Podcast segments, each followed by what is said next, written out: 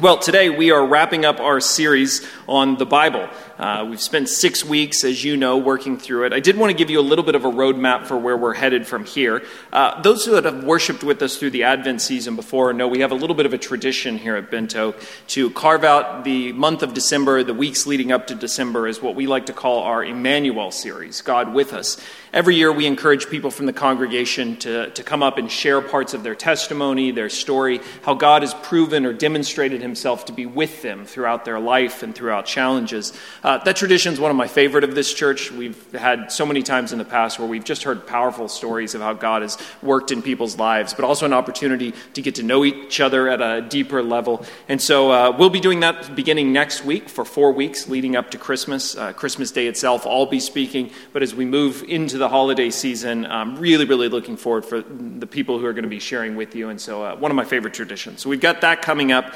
And then that leads us into the New Year's. Um, we'll be doing another topical series through the beginning of the new year. Uh, I've already been working on it a little bit, but I want to take a look at the topic of offense. Many of you may not realize, but the idea of being offended or offense is really one of the major biblical themes. Jesus will say things at places like, Blessed are those who are not offended by me. But also, Jesus recognizes that offense will come, and near the end of time, that offense will grow worse. So, we'll be doing a little series through January, probably February and March leading up to Easter, taking a look at conversations Jesus has throughout the Gospels and how we understand this world in which, I don't know if you've noticed, but people seem to be so easily offended, and how that offense might be keeping us from hearing the things that Jesus has to say to us. Really looking forward to that series of conversations with Jesus. And then, of course, moves us into the Easter season and then back into a book study for the rest of the year. So, some good things to come. But today we're finishing up the series, People of the Book. Uh, this has been a really fascinating study because we've been able to look at so many different topics over the six weeks. If you think back, we've talked about the credibility of the Bible, what it means for the Bible to be true. Barry gave us a great sermon walking us through the Bible as a miracle, how we got the Bibles that we have in our hands today.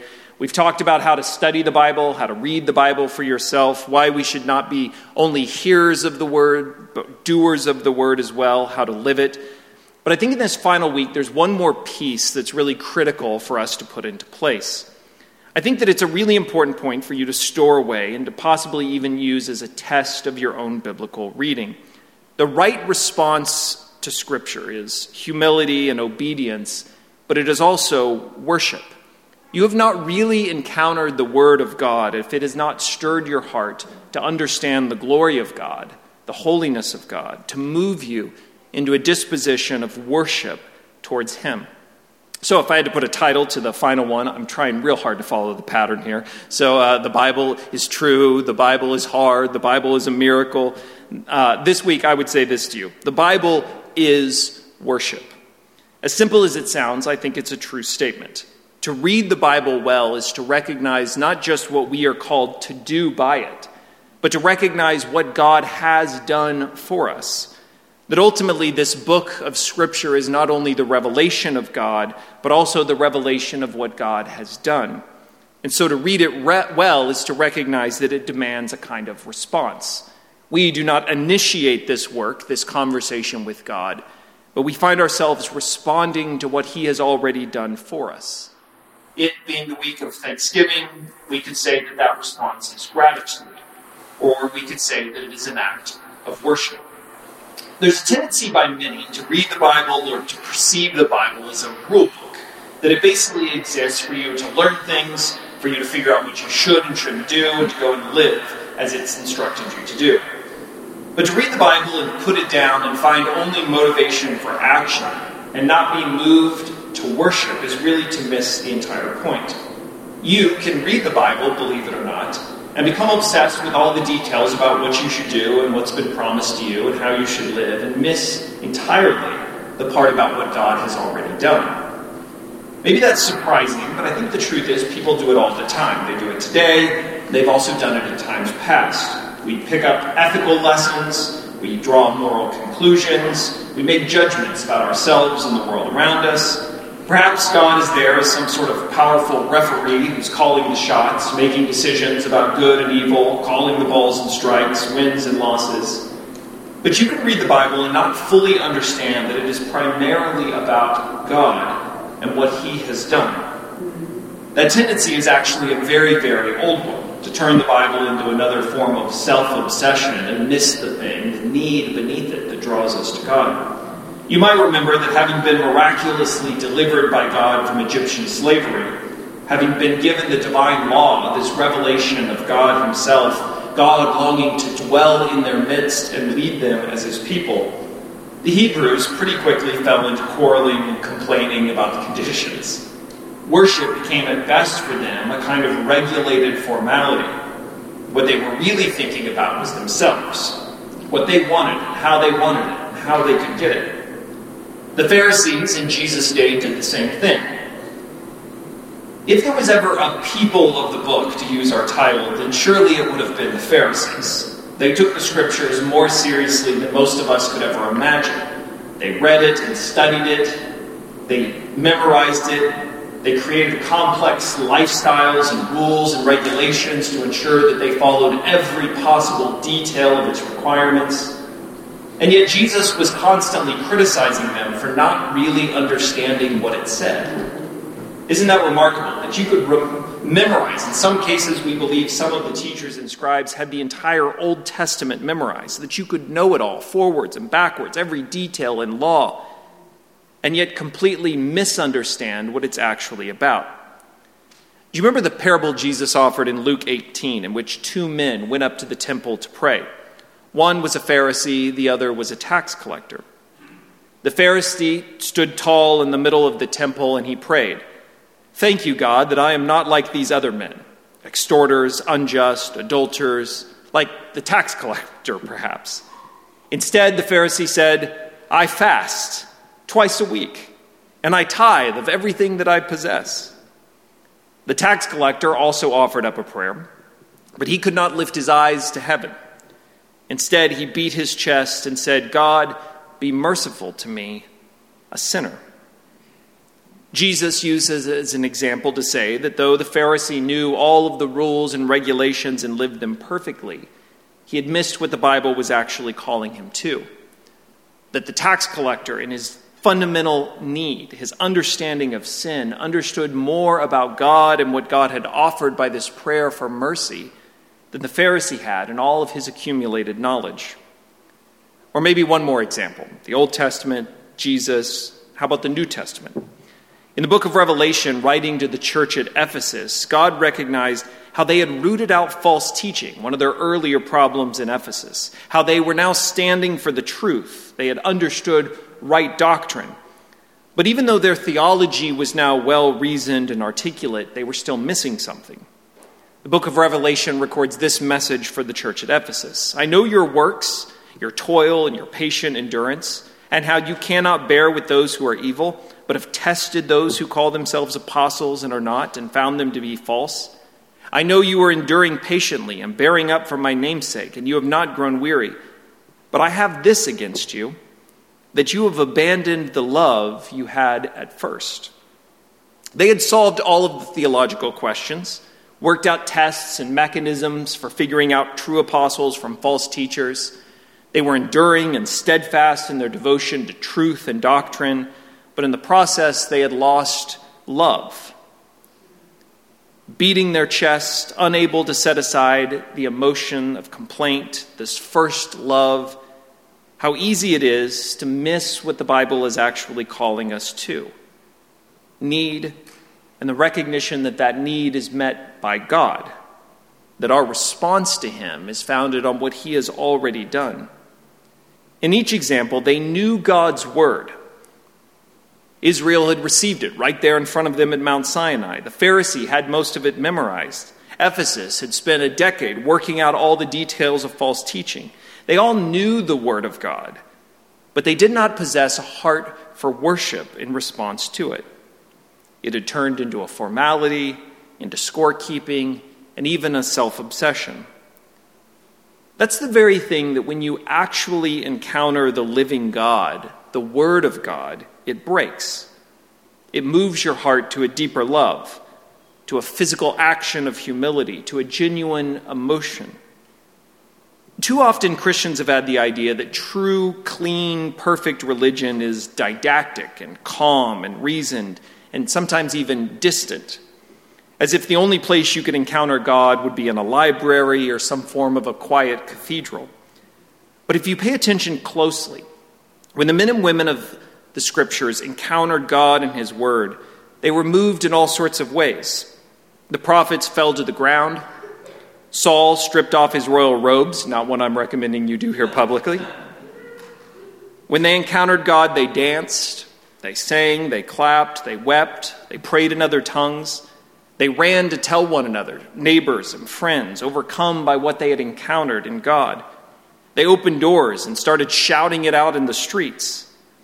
Over and over and over, when they encountered God and His Word, they worshiped. They were moved to worship. I want to be really careful here because I want you to clearly understand what I'm saying, what I'm not saying. Emotionality is not another checklist item to try and prove yourself genuine in faith. I fast, I tithe, and I lift one hand during worship. Check, check, check. That's not what I'm trying to say to you this morning.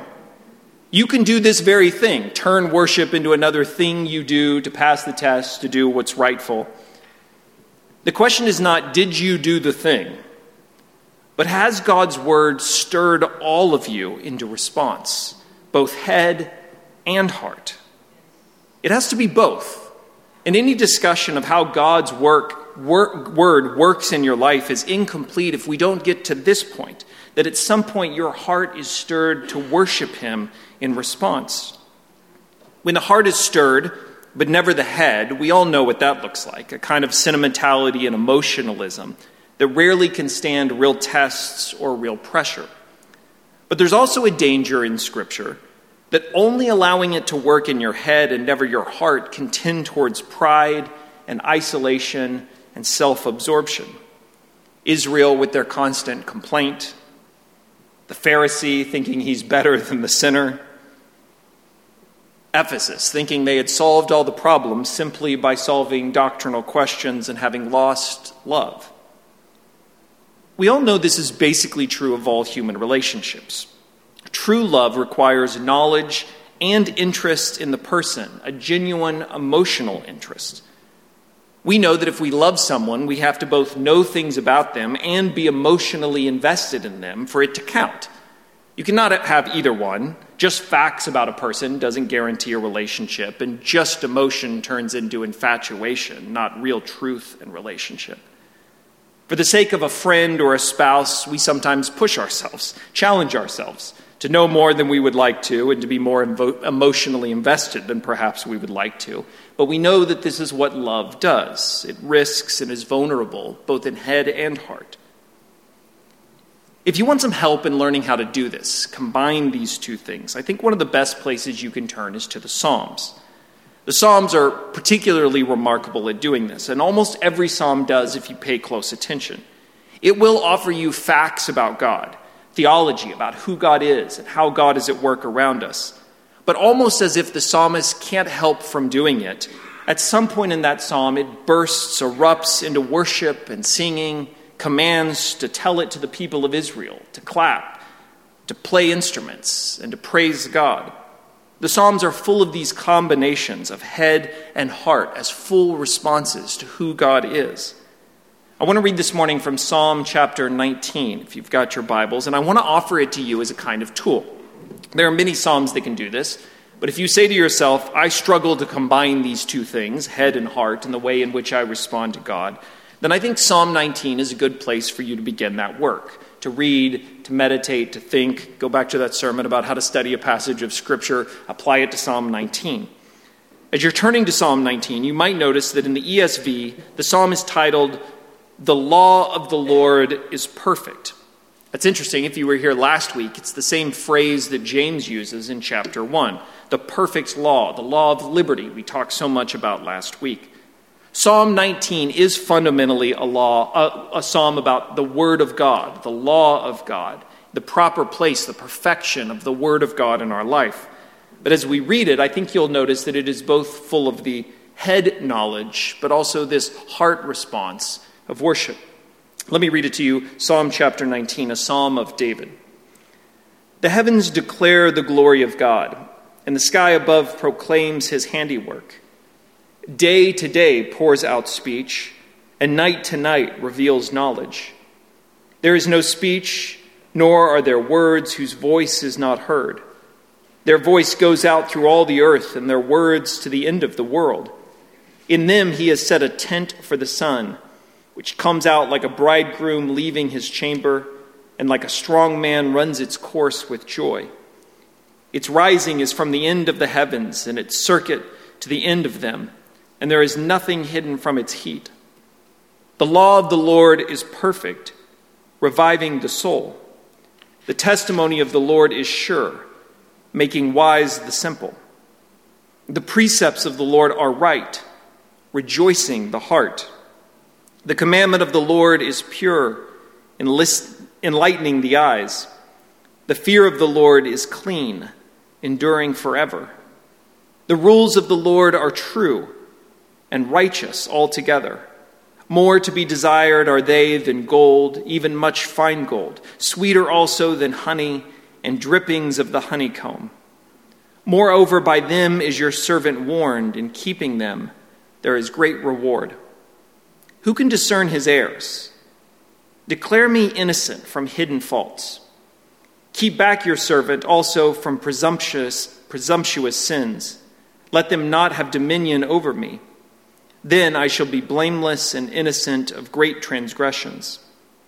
Let the words of my mouth and the meditations of my heart be acceptable in your sight, O Lord, my rock and my redeemer. It's a pretty remarkable psalm. You could break that psalm down into four parts. It's the way I want to work through it. You'll see it's pretty simple. There's paragraph breaks that break it into four paragraphs the heavens, the law, the requests, and then finally, this closing, the mouth and the heart. The psalm opens with this line of the heavens declaring the glory of God. This is a psalm about the goodness of God's law. Remember the title? The perfect law. But it opens not with a depiction of God's word, God's law, but instead the worship of the heavens above. I think this is a really profound idea that David opens this psalm with. David does not say that the heavens and the earth are beautiful and therefore they move me to worship. He doesn't say that great scenery like I have outside my royal palace makes me feel inspired to sing a worship song. He doesn't say, the outdoors is my church, and this is where I experience God. He says that all of the heavens and earth are already worshiping and declaring the glory of God. When we wake up each day, we step out into a world that is already at worship, a world which is already declaring the glory and goodness of God. We aren't moved to worship as if we're starting the whole thing. Instead, we recognize what is going on around us and join in on the worship that is already taking place. We walk into a sanctuary already filled with the songs and praises of the Creator. The heavens declare the glory of God. Day to day pours out speech. The nights reveal the knowledge. All of earth is filled with this word, this revelation of God's goodness. And as the sun rises and runs its course, it reveals all things, so that all things may worship God, enduring and steadfast and constant in worship. That's the first thing David says. When I wake up, the world around me is already at worship. I don't kick it off, I don't strike up the band, I don't decide to begin worshiping. I join in on what is already occurring. Perhaps you could turn that into a question for self reflection. Each morning when I wake, do I recognize that the world around me is at worship? That I wake into that service? What most of us do, if you were honest, when I wake up, is not immediately think, let me join in the worship of the world taking place around me. I roll over and pick up my phone. I wonder what's happening in the world, the breaking news headlines, the messages I missed. Do you fold your arms and, with frustration and irritation, remember the things that took place the day before, the things still to come? We don't naturally wake up into these new morning mercies that we see. Our disposition is to fret, to worry, to fear, not to worship. But David sets this psalm, this psalm about the Word of God, first in this context. The world around me is declaring the goodness of God. Then he moves in paragraph 2 to statements about the law. Having opened in this position of worship, David turns his attention to the Word of God. Notice the things David says the Word does. He doesn't just say, the Word of God is good, the Word of God is perfect, the fear of the Lord is good. He says that it makes us smarter that it reveals to us knowledge, that it gives us righteousness. It revi- revives the soul. It makes the wise simple. It makes the heart to rejoice. It opens our eyes. It produces a cleanness of fear. It is like gold. It's like honey dripping out of the comb. It calls us to think ahead to the great reward that is before us. Now, Notice the words that David uses are not just abstract theological ideas. The Bible is true, the Word of God is accurate. this is a helpful way to live. That's not what David's saying here. What we get is this full human experience, the emotion of the goodness of God. David sees it and tastes it and hears it and feels it. The Word of God being good is a whole experience, a bodily experience, an experience which stirs not just facts and details and mental ideas, but stirs him to compare it to honey dripping out of the comb, to eyes being opened to the sun, to rewards and wealth, gold before us. So ask yourself this question when you read Scripture, do you find yourself moved with that kind of physical sensation? David says that he does. And David is not turning away from any mental ideas. Clearly, they're here too. The word is perfect, the fear of the Lord, it endures forever. But he mixes those facts, those details, that theology with this experience how Scripture tastes and feels and awakens his eyes. David, as he does in so many of his Psalms, combines these two things head and heart, knowledge and experience. That the Word of God moves him, not just in mind, but in all of life, in all of his evaluations of living. And finally comes this request from David. Notice how much has filled this prayer before, before he comes to this request.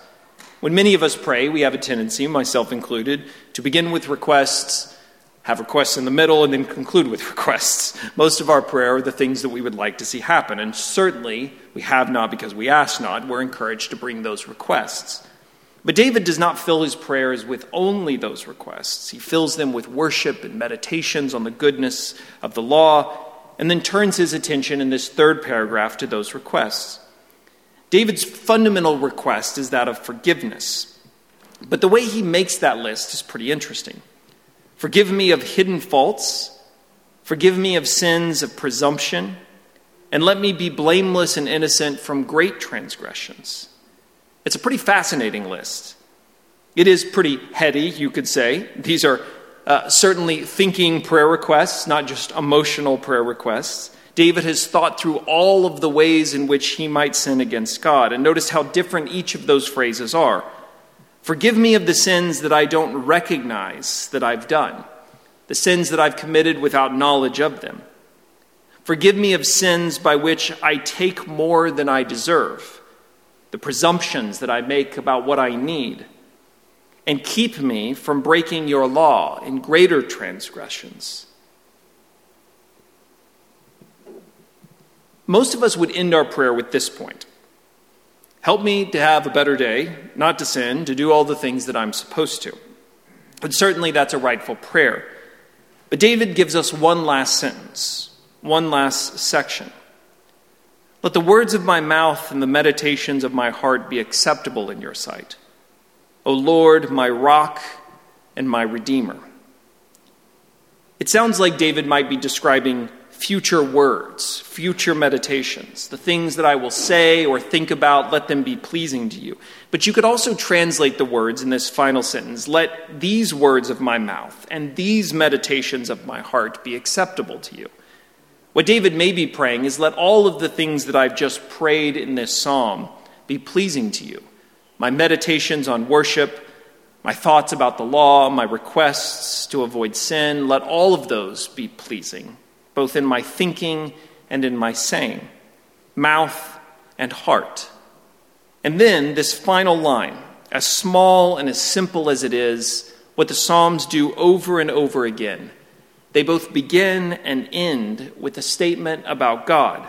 I know it's small, but I don't think it's a small idea. David ends as he began The heavens declare the glory of God. The Lord is my rock and my redeemer. On this I will speak and I will meditate. It's the same reason we are wrapping up this series here with the topic of worship. Almost always the Psalms do this find their way back, request and petition, but back to who God is and how God is received. The thoughts, the words eventually lead back to this place of worship, of response. The Lord is my shield. The Lord is my redeemer. The Lord is my rock. Here's what I want to say to you this morning it's not enough for you to become really knowledgeable about Scripture. I said at the beginning of this series that I wanted it to be one of the most practical series we've had, and I've done some things in sermons we've never done. We studied a passage together, we looked up words together, we talked about how to ask questions and answer them. It was practical. We also spent a lot of time talking about archaeological evidence and manuscript evidence and church history. Lots that you could learn, and I encourage you to go dig and continue learning. But the New Testament reminds us that even the demons had all kinds of information, knowledge, and memorization of Scripture. Possessing all the facts, all the verses, all the information doesn't guarantee a heart that is willing to submit and worship God. It's not enough to read books. It's not enough to listen to sermons. It's not enough to study background cultures and biblical stories. At some point, God's word has to move you. At some point, it has to break the shell of religiosity that tries to keep control. At some point, it has to cause your soul to be revived, to worship, as David describes it, in all of its full human experience, head and heart. It was interesting this week as I was thinking about this psalm and worship. I was reading through those sections that David outlines in the psalm. I recognize that in many ways it's the same format we use for our times of worshiping together. When you come in here on Sunday mornings, you step into a place that I hope is already a place of worship. We don't begin with the first worship song. We step into a world that is already full of His worship, and we begin to participate and join together in it. And so we begin our services every week with worship. We should remind ourselves that it's not us beginning, but us joining in on what is already underway. Another way of saying that is that when we worship together on Sunday mornings, it's not a mere warm up so that we can get to the sermon.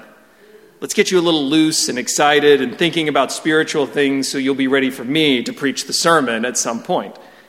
When we begin to worship, we're doing what this psalm says. We're joining in on all creation, declaring the goodness of God. We worship to join in on the reality of things, to remind ourselves that this is what is most true, and so we begin with worship. After doing that, eventually I find my way up here and we receive the word. Hopefully, we're challenged by it. Hopefully, it's not just my words, but scripture is presented before you. And we respond every time with prayer. We set our questions, our desires, our requests before God. God, let this word be true of me. Help me to avoid the sin that your word has encouraged me to avoid. Let me be pure before you. And then, as the psalm does in its closing, we do the same. We respond in worship. Every service, begin and end in worship.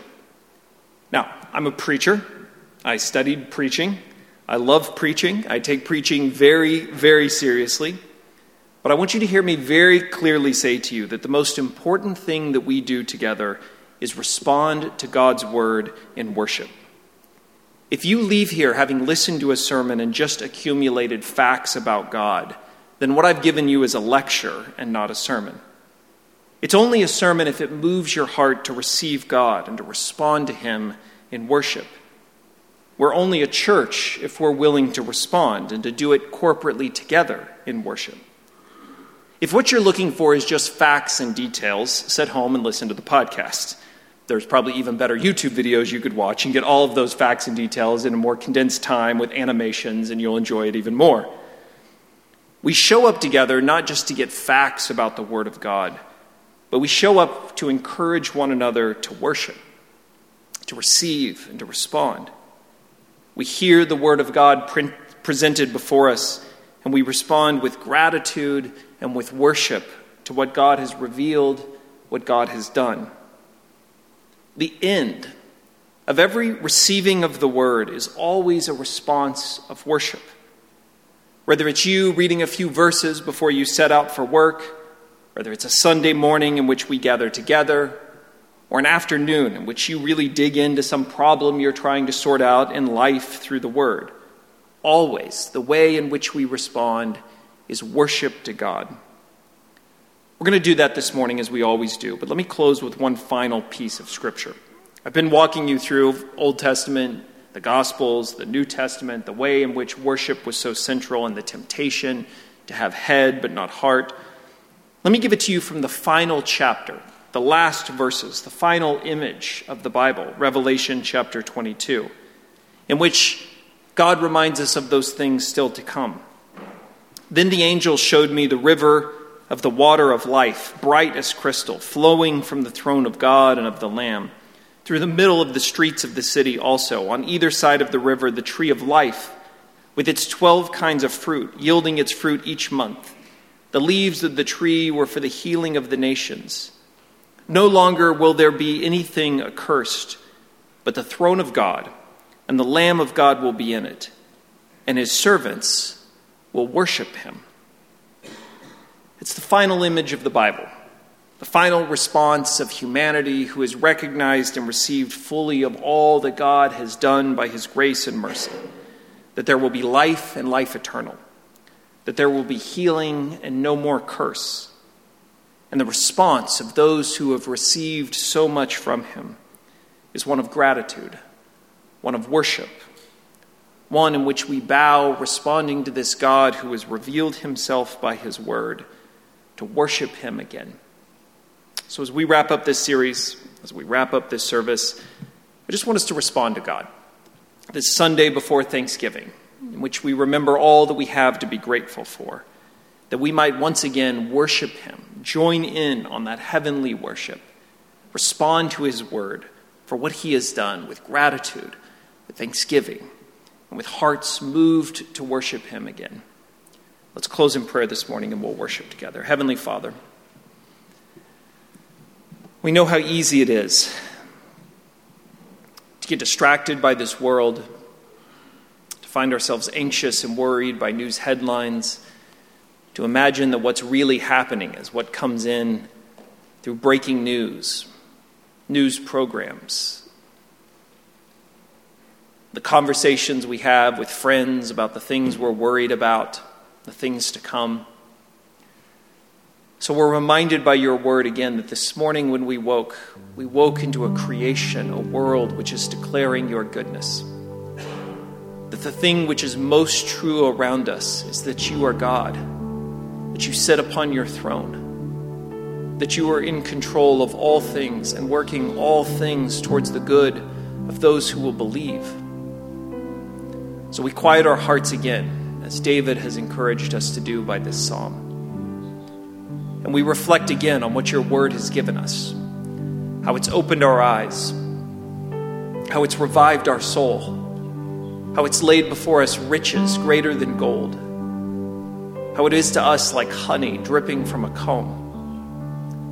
We pray that by your Spirit you would move our hearts again to sense feel and to recognize what you have given us by your death, by your resurrection, that ours is life and life eternal that we, above all people, have so much to be grateful for this Thanksgiving. That we have you as Savior and as Lord and the hope of eternal life. So we lay before you our requests this morning. Forgive us of our sins. Forgive us of the ways we've been presumptuous and taken for ourselves. Forgive us of the wrong we've done that we're still unaware of. Forgive us of how slow we are to perceive your goodness. And teach us to be doers of your word, that we might not transgress your law or sin against you. God, let these meditations of our heart, these words of our mouth, let them be an honor and a, honor before you. And God, we pray that you would be before us a rock and a redeemer and that we would worship you again, responding to your word, all that we've learned in this series, all that we've learned from the word that you've set before us in days and weeks before and those to come. Let in every place that we encounter you and your word, let our heart respond with humility and with gratitude and with worship. So we worship you this morning. You are the King of kings and the Lord of lords. You are our hope for life and life eternal. We open our hands before you this morning and receive from you again your spirit. God, pour your spirit into us. Bring these hearts of stone to life. Raise these bones to new life, flesh restored to us. Make us alive to your word, alive to your glory. Open our eyes that we might see your goodness declared above us. And we worship you again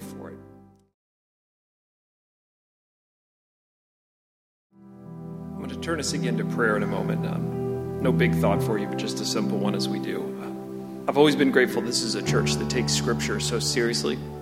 Uh, I mean, we've worked Genesis through Second Kings and books in the New Testament. But we can't just be a church that studies Scripture. We have to also be a church that responds to God in worship. Love the Lord your God with all of your mind, with all your heart, with all your soul, with all your strength all that we are, head and heart. So I just want to challenge you with that. Um, it begins with each of us, it begins with me as a pastor, with the worship team, with our expectations of what we do when we come together. But it's my prayer that we would be a church that takes His word seriously, but also responds with all of our heart, with all of our soul, with all of our strength in worship of God. I just want to close with that in prayer. Heavenly Father, we want that to be true of us. God, draw us to your word. Convict us by it, challenge us by it, teach us and instruct us by it. And God, break our hearts. As you promised to do, turn these hearts of stone into hearts of flesh. Soften them. Open our eyes to see your glory. And move us again to worship you. Pray that we would do it with genuine hearts of gratitude. Having sensed again, as we did before, your grace and your mercy. How you died that we might live. You came so that we might receive you. And you did what none of us could have done on our own. You became sin, our sin, and hung upon a cross to suffer the consequences and was vindicated and raised to life that we too, by your grace and mercy, might live and live eternal. We have so much, as David said, a treasure greater than gold. So we pray that by your Spirit we might sense it again. We might go here with that sense of the heavens above us declaring your glory, and that we might raise our voices to join in with him and declare that you are holy, holy, holy, that you are good and gracious and kind, that you are Savior and you are King, that you are Lord and you are coming again, that one day every knee will bow and every tongue will confess that you are King of Kings, and that we might rule and reign with you for all of eternity by your grace and mercy. Move our hearts. Make us not only people with knowledge about you, but people that know you personally, people who are moved to worship you genuinely. And that God, by your Spirit, this church, this place in which we meet, might be a place in which we not only learn your word, but a place in which we respond to it in genuine, heartfelt worship each week, humbling ourselves again, opening our mouths and declaring again your goodness. Moved again, our souls revived to worship you and alive to it. By your Spirit, we pray that it would be true. It's in your name we pray. Amen. Amen. The Lord bless you and keep you. The Lord make his face to shine upon you and be gracious to you. The Lord lift his countenance to you and give you peace.